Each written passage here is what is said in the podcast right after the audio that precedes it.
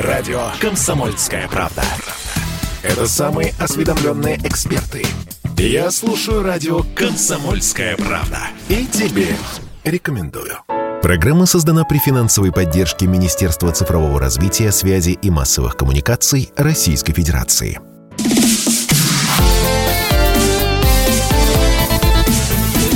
Доброволец.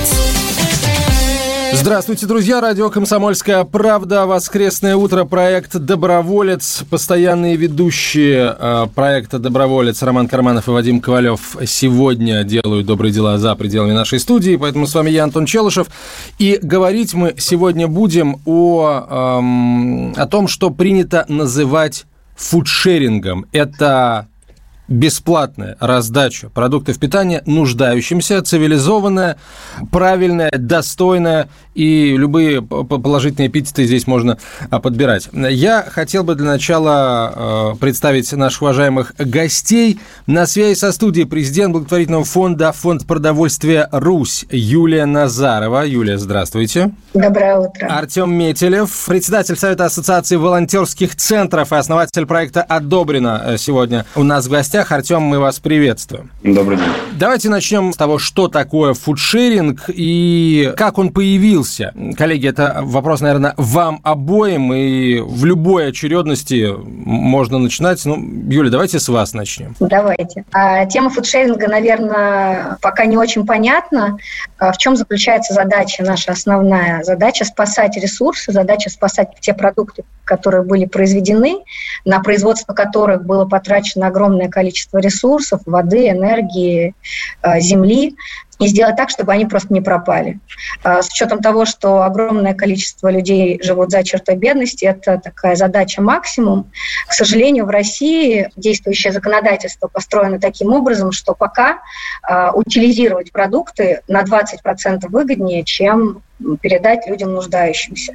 В прошлом году в рамках встречи с президентом я обращалась с предложением изменить текущее налоговое законодательство. Очень быстро были внесены изменения в налоговый кодекс в части налога на прибыль. Но, к сожалению, НДС остается. Это значит, что системным образом формат промышленного фудшеринга он не работает. Именно поэтому пока э, мы спасаем только около 9 тысяч тонн, хотя могли бы спасать гораздо больше. Это значит оказывать помощь э, большему количеству людей, тем более, что по понятным причинам в такое непростое время такая помощь нужна. Я, кстати, читала, что планируется в сентябре увеличение и рост цен на определенные категории продуктов. Поэтому такой механизм, он крайне важен и должен быть отработан уже сейчас. Юлия, а сколько всего теряется продуктов? Вы говорите, вы говорите 9 тысяч тонн удается спасать, а сколько приходится утилизировать? Вот, Антон, я надеюсь, вы сидите. Да, я сижу. 17 э, миллионов тонн. Ух ты. Да, вы возьмите за что-нибудь такое, чтобы не упасть со стула. Вот 17 миллионов тонн ежегодно пропадает а, просто потому, что вот э, что-то не работает. Нет, это не в мире, это, это только в России. в России. 17 миллионов Это в России. 17 миллионов продуктов тонн. питания. И при этом, знаете, что я хотела бы вам еще сказать, что эта цифра, скорее всего, гораздо больше, потому что в рамках исследования э, бралось, э, брались потери только на уровне производителей и домохозяйств. А поскольку потери происходят от, грубо говоря, поля, да, то есть мы теряем продукты с самого начала, то на самом деле эта цифра гипотетическая все скорее всего, гораздо больше. Артем, по вашим сведениям, как много компаний, с одной стороны, да, как много компаний готовы э, фудшерингом заниматься, с другой стороны, как много потенциальных благополучателей у этого дела? Смотрите, а, благополучателей действительно много. К сожалению, в нашей стране почти 20 миллионов людей бедных, которые проживают ниже прожиточного минимума. Такие люди есть в каждой стране. И у нас их 20 миллионов. Из них 400 э, тысяч семей, то есть это, там, наверное, миллион человек, если как минимум там двое, да, там два с половиной человека в семье, они не доедают по официальной статистике Росстата. И это, конечно, проблема, потому что когда человек не доедает, ему не хватает денег на еду, ну, наверное, государство должно сделать все для того, чтобы базовая потребность да, в безопасности, а это все-таки базовая потребность именно безопасности, она была удовлетворена. То есть благополучателей у нас 20 миллионов человек. Ну а что касается, какое количество компаний готовы, вы знаете, а, когда вот я снимал документальный фильм, да, тут вместе с Юлей. И мы там, а, у нас был кадр, мы были на Арбате в Москве, и я проходил просто по московским кафешкам, ресторанам, магазинам, заходил и спрашивал, осталась ли у них еда, готовы ли они ее передать на благотворительность. К сожалению, все разводили руки, говорили, знаете, вот мы, мы бы готовы, но мы, к сожалению, все выкинули вчера вечером. И вот там вот на кадрах прямо 15, просто подряд, каждая. Не было ни одна была хлеб насущных, которые сказали, «А знаете, а мы передали уже в благотворительный фонд. Все остальные эту еду выкидывают каждый вечер. Но в то же время, когда мы им рассказывали эту инициативу, они расстраивались, потому что понимали, что они эту еду могли передать. То есть, э, я думаю, нет таких компаний, которые, если при равных условиях налогового обложения, э, выкинули бы еду, а не отдали бы ее нуждающимся людям. И мы общаемся сейчас на поддержит Ассоциация ритейла, да, супермаркетов, э, Федерация рестораторов, э, огромное количество других компаний, которые понимают, какую пользу и для людей, и для экологии они могут приносить, если просто не будут уничтожать. Вот Юля сказала, что удалось э, э решить вопрос в части налога на прибыль. То есть получается, что вопрос э, налога на добавленную стоимость решить пока не удалось. Что нужно, какие шаги необходимо предпринять, чтобы этот вопрос решился? И можно ли говорить о том, что решение вопроса с НДС окончательно снимет, э, там, снимет последний барьер на пути такого массового развития фудшеринга в хорошем хорошем смысле слова? Ну, здесь нужна политическая воля. Политическая воля, в первую очередь, финансовых властей нашей страны. Это Министерство финансов, Федеральная налоговая служба, которые на сегодняшний день не считают фудшеринг, если мы будем так называть, да, то есть передачу на благотворительность, скажем так, э, чем-то важным для страны. И в своих официальных ответах, в письмах э, правительство четко артикулирует. Оно говорит о том, что если хотите передавать еду на благотворительность, передавайте. Но это ваша благотворительность, поэтому платите налоги. Но где логика? Вот где логика? Не знает никто кто читает эти письма, в том числе я. И к сожалению, есть у ряда людей, с которыми мы общались, эм, страх того, что может возникнуть какое-то мошенничество, и бизнес таким образом будет уходить от налогов. Но мы им говорим о том, что ну, давайте а, разработаем правила, ну, давайте ограничим, например, сделаем пилотный проект на несколько лет, давайте ограничим процентом возможный объем передачи, давайте передавать только в адрес верифицированных государством некоммерческих организаций, которые есть. Ну, давайте как бы обложимся правилами какими-то, ну, начнем хотя бы идти. Но, к сожалению, на сегодняшний день этот процесс идет довольно тяжело. Но дорогу осилит в этом плане идущий, и уверен, что вот чем больше э, различных подходов к разным людям а, будет с нашей стороны, то тем быстрее это изменится. Мы, например, для этого сделали фильм, собственно говоря. Этот фильм я, например, рассылаю лично различным чиновникам, в том числе там, федерального уровня, главам субъектов, людям, а, лидерам общественных мнений. И у нас уже сейчас есть договоренность о встрече и в Государственной Думе, и вот в Министерстве экономического развития на днях будет рассматриваться этот вопрос. И мы в любом случае дойдем и до Министерства финансов, просто потому что ну, это на уровне здравого смысла. То есть на уровне здравого смысла наша страна обязана принять э, эти поправки, если она действительно хочет заботиться о людях. А вот у нас сейчас, вы назвали цифру, Артем, да, порядка э, миллиона человек, по, видимо, надо, надо добавлять здесь по самым скромным подсчетам, да, в России не доедают. А мы знаем да. этих людей, то есть мы можем эту помощь оказывать адресно. Ну вот Юлия, наверное, Юля, расскажи просто, да, как Юля, вы работаете пожалуйста. с банком еды, что не хватает. Э, знаете, что, с чего я хотела бы начать? С того, что про недоедание Артем ты сказал, и на самом деле это действительно очень важная вещь, поскольку в первую очередь э, пагубно сказывается недоедание детское, и в данном случае мы пытаемся э, сделать акцент на поддержке именно семей. Мы в том числе в рамках съемки, съемки фильма посещали несколько семей, и это является такой основной категорией, которой мы пытаемся сейчас оказывать помощь. А про то, как это распределяется, ну, на самом деле мы ничего не выдумали, и это все работало а, и продолжает работать, и на самом деле те меры, которые перечислил, например, Артем, а, ограничения по проценту, верифицированные некоммерческие организации, да, через которые может передаваться тот или иной продукт, а, это уже все работает в рамках реализации налога на прибыль. То есть вот в рамках а, внесения изменений по налогу на прибыль это все уже прописано. И мы просто предлагаем э, пересмотреть историю с НДС для того, чтобы системно оказывать помощь. Оказывать помощь как? У нас в стране огромное количество религиозных организаций. Русская православная церковь, та же, которая, в которую приходят нуждающиеся для того, чтобы получать помощь, это исторически всегда так было. А, мы работаем с органами государственной власти, с департаментами соцзащиты, с министерствами, которые по понятным причинам, опять же, понимают, с кем они работают. Мы работаем с некоммерческими организациями, а, которые, опять же, в своем регионе оказывают оказывают постоянную помощь. То есть на самом деле эти списки уже есть, есть понимание, кто нуждается в помощи и в какой помощи они нуждаются.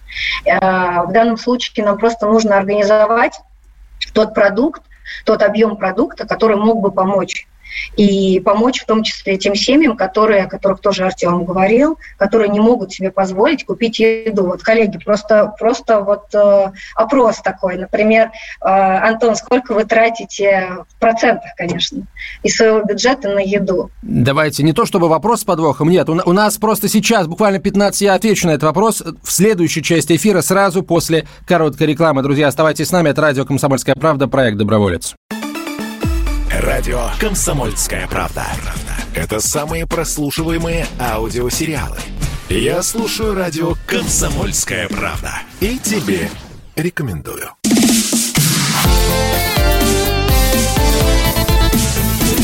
Доброволец. Проект «Доброволец» мы продолжаем. Сегодня у нас в гостях президент благотворительного фонда «Фонд продовольствия Русь» Юлия Назарова, а, Артем Метелев, председатель Совета Ассоциации волонтерских центров и основатель проекта «Одобрено». Также а, в нашей студии говорим мы о фудшеринге, о благотворительности, связанной с передачей безвозмездно продуктов питания, качественных продуктов питания, нормальных тем людям, которые в этих продуктах нуждаются. Людям, у которых нет возможности возможности питаться нормально или им по каким-то, может быть, медицинским показаниям требуется питаться а, усиленно, опять же, но их собственных возможностей на это не хватает, к сожалению. Цифры эти звучали в первой части эфира, таких людей в нашей стране довольно много.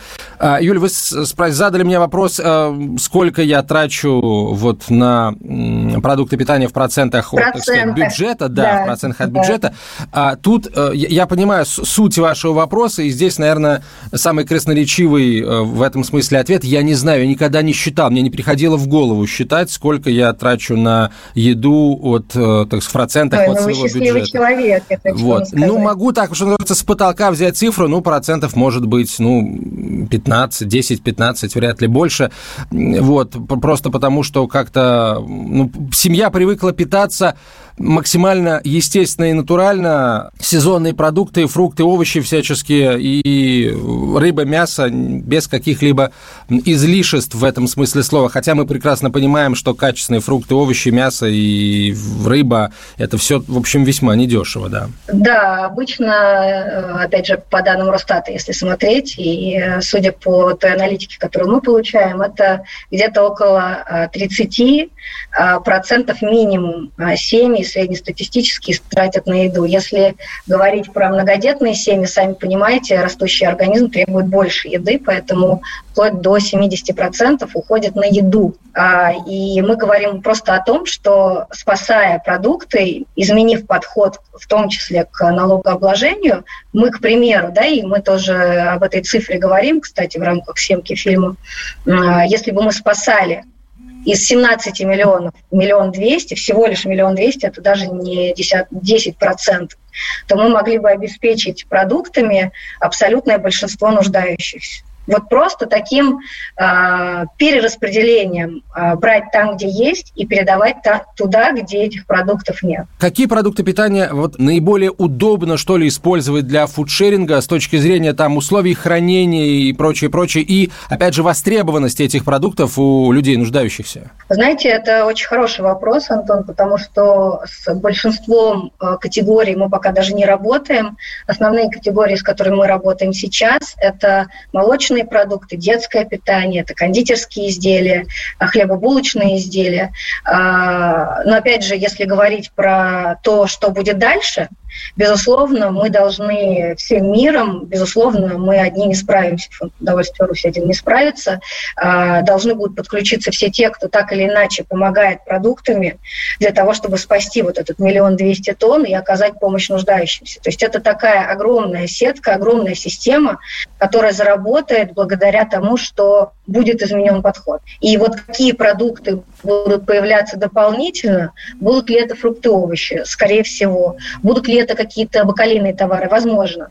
А, очень сложно оценить, что будет, ну, то есть во что это выльется, в какие категории дополнительно, но абсолютно точно понятно, что продуктов будет гораздо больше. Артем, вот вы э, говорите, что снимали фильм документальный и ходили сами по кафе, по ресторанам. Вы наверняка знаете, как происходит сам процесс передачи продуктов нуждающимся или, ну, не вряд ли напрямую, скорее сначала в благотворительной организации, вот из кафе, из магазинов, э, от любых, э, от любых благотворителей. Артем, да, если есть. ты не против, я начну. Давай, да. А, мы, э, как, как вообще этот процесс построен, частично, вот мы с Артемом тоже видели, как он работает.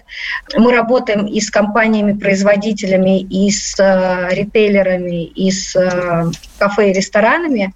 Надо, кстати, сказать, что в меньшей степени передают кафе и рестораны, вот Артем тоже об этом сказал, в меньшей степени передают ритейлеры и магазины, к сожалению, из-за налогового, налогового действующего законодательства. Нам скидывают тот объем, который есть в том или ином регионе, то есть это такой лист с перечнем номенклатуры, что конкретно, в каком объеме. А, мы разбиваем этот сток, мы называем это сток, прозванивая своих партнеров, прозванивая свои отделения для того, чтобы понять, какие объемы кто может раздать вот здесь и сейчас. Хм, то есть Можем ли мы забрать? Не, вопрос, простите, простите, Юля, что перебью, это очень важный с моей да, точки да. зрения момент. Вопрос стоит не так, как набрать ну, требуемое, а наоборот, да, есть объемы, а, качественные продукты, продукции с нормальным сроком годности, которые надо отдать нуждающимся. То есть проблема в том, чтобы раздать, а не в том, чтобы собрать. Да, конечно. Огромное количество продуктов перепроизводится. Они абсолютно годны для употребления, вы об этом тоже говорили. И э, наша задача просто увеличить этот объем именно объем, который передается, он-то есть, он где-то лежит, он ждет того, чтобы мы пришли и забрали. Просто, к сожалению, поскольку это сейчас невыгодно, а, то большая часть компаний просто этим не занимается, и занимается в ограниченном масштабе. Поэтому мы забираем то, что нам предлагают, мы разбиваем этот сток по региону, а, в зависимости от того количества нуждающихся, которые находятся у наших партнеров на обеспечении на постоянном, а, заказываем машины, в зависимости от требований производителя или торговой сети, э, для того, чтобы безопасно их довести. Это могут быть реф, это могут быть какие-то другие требования со стороны производителей и ритейлеров. Соответственно, машина приходит, мы формируем так или иначе наборы, которые раздаются благодаря нашим волонтерам. Вот фасовка, раздача, адресная в том числе, она была бы, в принципе, невозможна без такой армии волонтеров, которые нам помогают. Да, и здесь важно понимать, что вся эта еда, она идет, вот мы посещали также семьи, она идет людям, которые, ну, которым некуда больше обратиться. То есть вот эм, они обращаются в фонд, нет хорошей жизни. Мы были в Тульской области, например, на окраине, и в там, простой обычный поселок, там Бородинский, по-моему, назывался. И там была семья, семья Сеничевых, вот, и там семь детей. В семье а воспитывает этих семерых а, одна мать без мужа. Вот, он ушел из семьи. Ну, понимаете, да, что такое воспитывать семь детей? То есть это э, с точки зрения финансовой э, нагрузки, это очень э, дорого. Я уже не говорю о моральном, усталости матери, да, там, и обо всем. И зарплата ее, она меньше 20 тысяч рублей в месяц. Самое грустное, что Светлана, мать, она, ой, Галина, точнее, она работает в пекарне. Когда я спросил, я говорю, ну, наверное, можете хлеб забирать с работы? Булочки, хлеб. Она говорит, нет. Хозяин их э, выкидывает, отправляет на свиноферму. Вот, э, ну, как бы, это просто жизнь, она, она в каждой деревне, в каждом городе, в каждом районе. Мы там были в Долгопрудном, там у женщины 12 детей. 12. Она занимается тоже не от скуки фудшеринга. Просто нет другого выхода. И вот э, очень важно просто понимать, что промышленный фудшеринг, о котором мы говорим, это крайне ну, полезная социальная э, технология поддержки людей. И если грамотно ей управлять, вот буквально неделю назад Google запустил сервис по фудшерингу в Америке. Казалось бы, да? А, там тоже очень много бедных, не меньше. И Google а, объединил 90 тысяч мест, куда может прийти американец, чтобы взять бесплатную еду. Ты заходишь, там Google, Safe, там Food, как-то так называется сервис, и видишь ближайшую к себе э, локацию, где выдают бесплатную еду, приходишь, ее и берешь. Ну, то есть это на уровне взаимопомощи, с одной стороны. С другой стороны, на уровне государственного приоритета. А, если мы хотим, чтобы люди не умирали, не голодали, если, чтобы они были немножко счастливы, что, ну, как бы проблема есть везде. И вот э, те продукты, о которых говорит Юлия, да, которые берут в магазинах, они идут как раз-таки через фонды вот семьям именно такого плана, да, которым, к сожалению, не которые бездельники, знаете, мы сейчас там рекламу в Инстаграме запустили, и большое количество людей поддерживает, но находятся хейтеры, которые пишут там, вот, пусть они идут работать, это все там люди, которые, э, не знаю, там сидят на шее у государства, ну как бы, ну вы чего? Ну то есть есть очень разные люди. И, к сожалению, ну, там какие-то драмы э, трагические или там увольнение с работы или еще что-то есть у всех. Ну вот э, в том виде, как э, вы это сейчас описали в Соединенных Штатах, когда можно, не то чтобы я, так сказать, э, поддавшись э, общей истерии, сейчас буду ругать Соединенные Штаты, но мне просто показалось, что если есть, там, условно говоря, сеть магазинов, куда можно, куда может любой желающий прийти и взять, то приходите брать будут как раз-таки, э, как мне кажется, да, среди тех, кто будет просто приходить и брать, э, люди, ну, скажем, которым, которым просто не хочется за это платить деньги. А вот адресно помогать действительно нуждающимся семьям, это, вот, мне, это опять же, мое личное мнение, все должно быть э, устроено именно так, чтобы помощь помогали те, кто в ней действительно э, нуждается. Сейчас пауза очередная, короткая реклама, выпуск новостей. Через несколько минут мы продолжим. Радио «Комсомольская правда». Это корреспонденты в 400 городах России. От Южно-Сахалинска до Калининграда. Я слушаю радио «Комсомольская правда». И тебе рекомендую.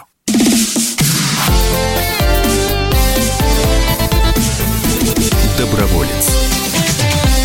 Говорим мы сегодня о фудшеринге. Э, на связи со студией президент благотворительного фонда «Фонд продовольствия Русь» Юлия Назарова и Артем Метелев, председатель Совета Ассоциации волонтерских центров, основатель проекта «Одобрено». Артем, вот если говорить о стратегии то вот с вашей точки зрения, если мы решим проблему НДС да, для производителей, для ритейлеров, которые э, хотят активно заниматься фудшерингом, если им, то есть, иными словами, если им станет выгоднее отдавать, нежели утилизировать, то э, вопрос, э, как вы думаете, вот будут ли производители учитывать этот факт вот при планировании своих объемов производства, будут ли они, услов, условно говоря, нач, начнут ли они закладывать в свои свои а, планы производственные, там определенный процент именно на а, фудшеринг, на раздачу, или все будет как есть сейчас, люди будут, э, производители будут производить в расчете на то, что у них это все купят, ну, соответственно, там торговые сети,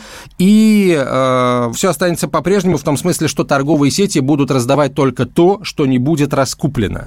Ну, во-первых, все купить невозможно, э, и мы общались там, в том числе с производителями, все равно и производителей это еда остается.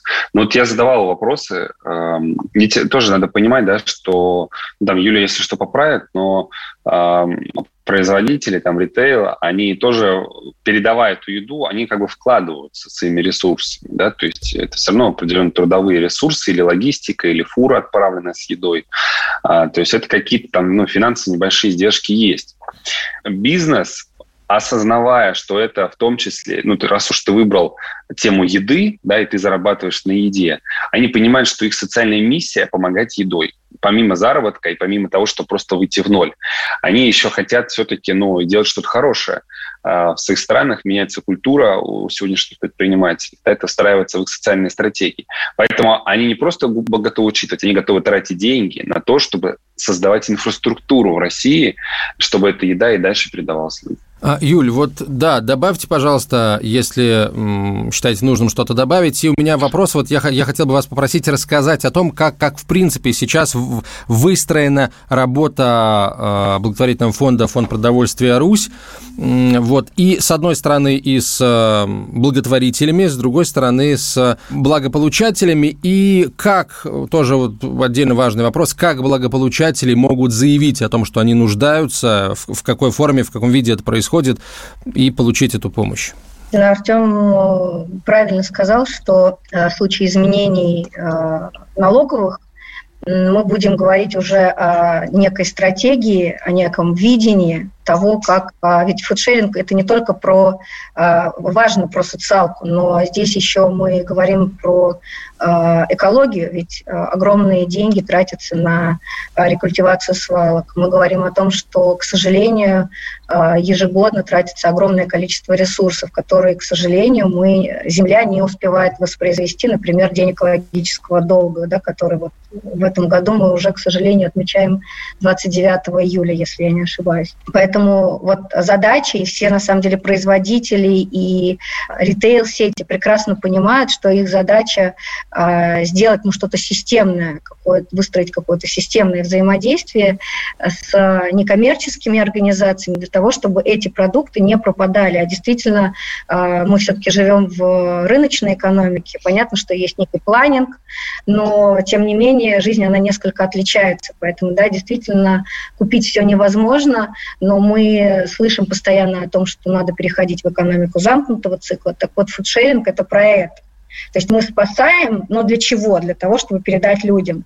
Как это работает, эм, я уже начала э, немножечко говорить об этом.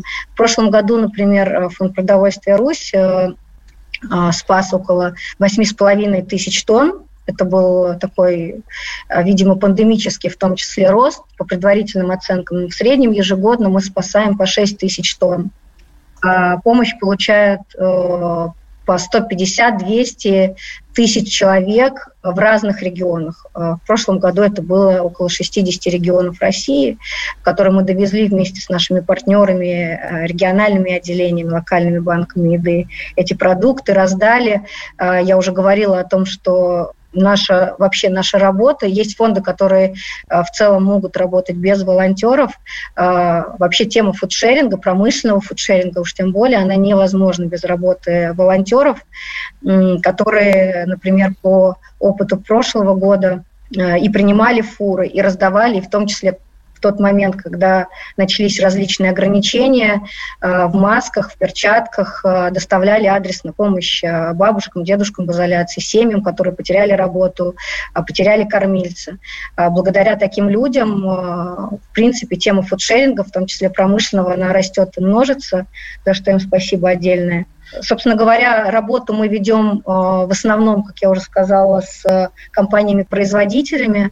Это большая часть тех продуктов, которые э, мы раздаем.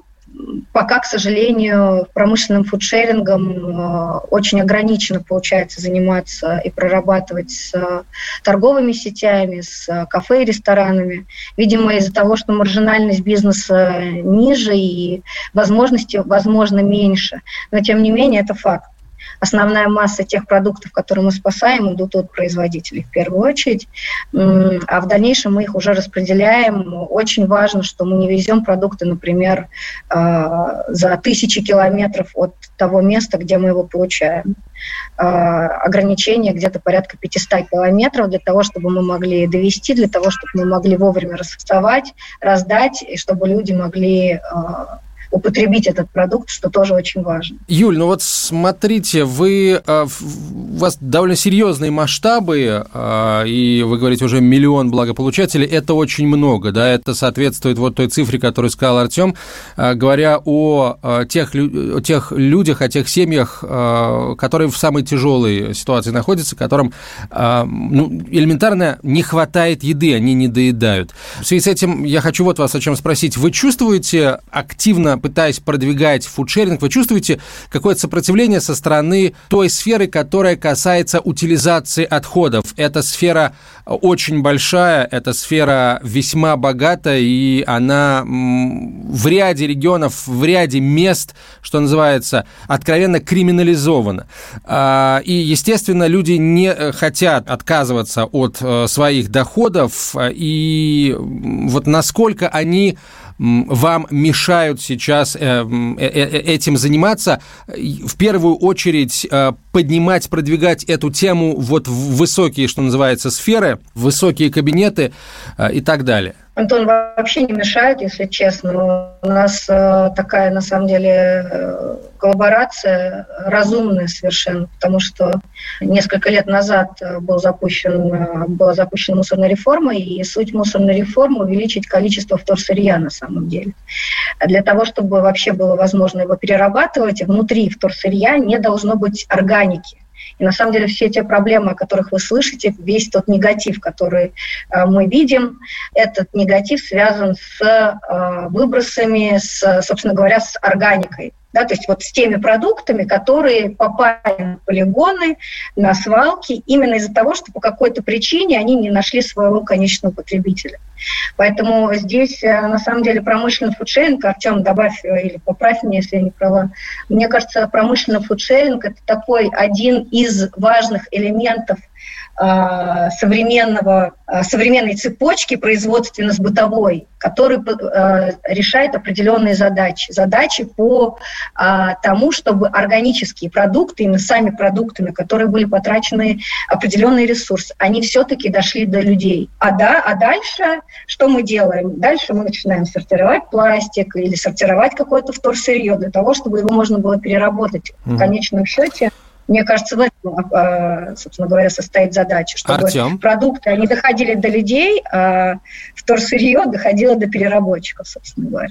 Ну, все верно, да, я согласен. Ну, более того, у нас э, Эколайн, один из крупнейших переработчиков этого мусора, я ее тоже спросил, я говорю, а какой смысл вам-то вообще? Вам же, как, чем больше, больше мусора, тем лучше. Она говорит, нет. А, во-первых, мусора всегда много его просто бесконечно много. Он э, его больше, чем мощностей, площадей и возможности все это переработать. И у нас полигоны, вот я, я сам был на полигоне, вот, то, что там с Юрией, да, там в Тульской области, но там осталось пять лет.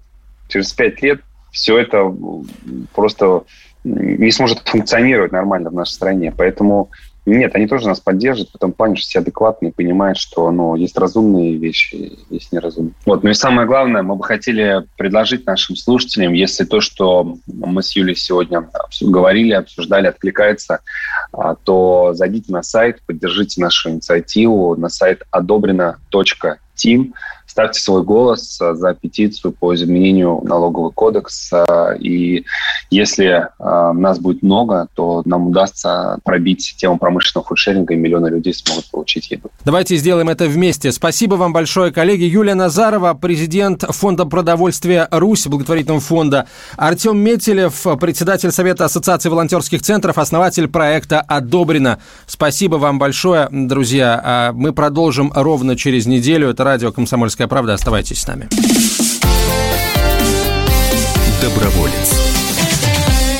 Программа создана при финансовой поддержке Министерства цифрового развития, связи и массовых коммуникаций Российской Федерации.